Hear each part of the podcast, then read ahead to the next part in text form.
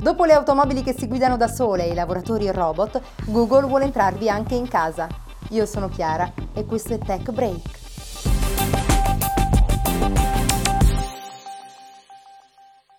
Google ha acquistato per 3,2 miliardi di dollari la società Nest Labs che produce un termostato evoluto, il Nest, è il più giovane Nest Protect, un rilevatore di fumi e monossido di carbonio. Entrambi i prodotti sono controllabili a distanza mediante app per iOS e Android e sono in grado di dialogare tra loro e imparare le nostre abitudini, agendo se necessario autonomamente. La società era stata fondata nel 2010 da Tony Fadel, uno dei padri dell'iPod, dalla cui ruota di controllo il Nest eredita la forma e sancisce sancisce per Google l'ingresso nel mondo della domotica. Google ha inoltre introdotto nel proprio servizio di posta elettronica Gmail una nuova funzionalità che permette di contattare utenti di cui non si conosce l'indirizzo, cercandoli attraverso Google ⁇ La nuova funzione ha suscitato subito polemiche analoghe a quelle seguite all'integrazione di Google ⁇ con YouTube, perché pur non rivelando gli indirizzi email permette potenzialmente a chiunque di essere contattato da chiunque. La nuova opzione disattivabile è automaticamente attiva per tutti, anche se per gli utenti di Google ⁇ con molti follower è attiva solo nel caso in cui il mittente sia presente nelle cerchie del destinatario.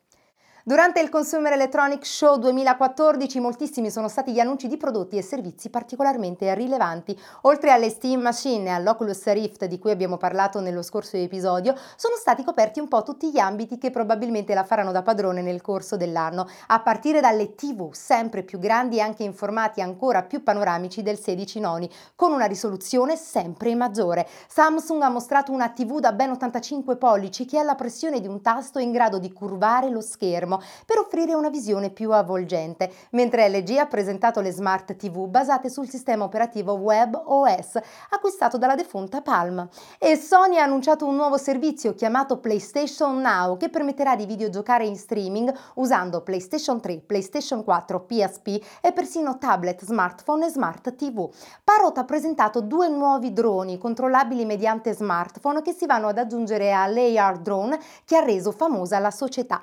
Il piccolo piccolo mini drone in grado di volare e scorrere a terra e lungo i muri e il jumping sumo in grado di saltare. Intel ha presentato un microcomputer grande quanto una scheda di memoria chiamato Edison e Nvidia ha mostrato il nuovo potentissimo chip Tegra K1 destinato ai dispositivi mobile dotato di ben 192 nuclei di elaborazione grafica.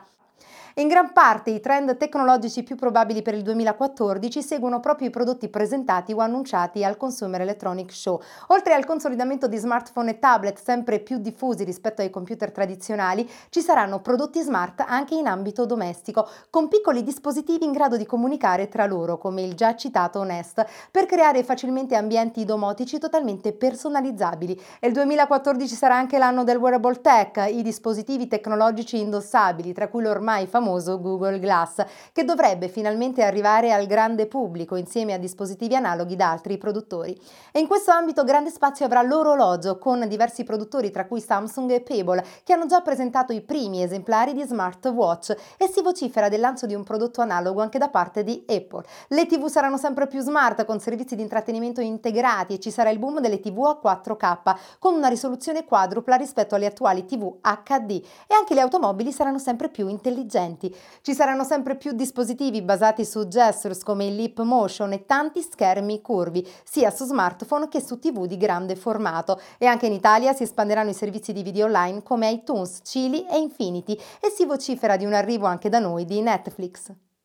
Bene, per oggi è davvero tutto. Per maggiori informazioni seguiteci su www.techbreak.it, su Facebook, Google Plus e Twitter. Un saluto da Chiara.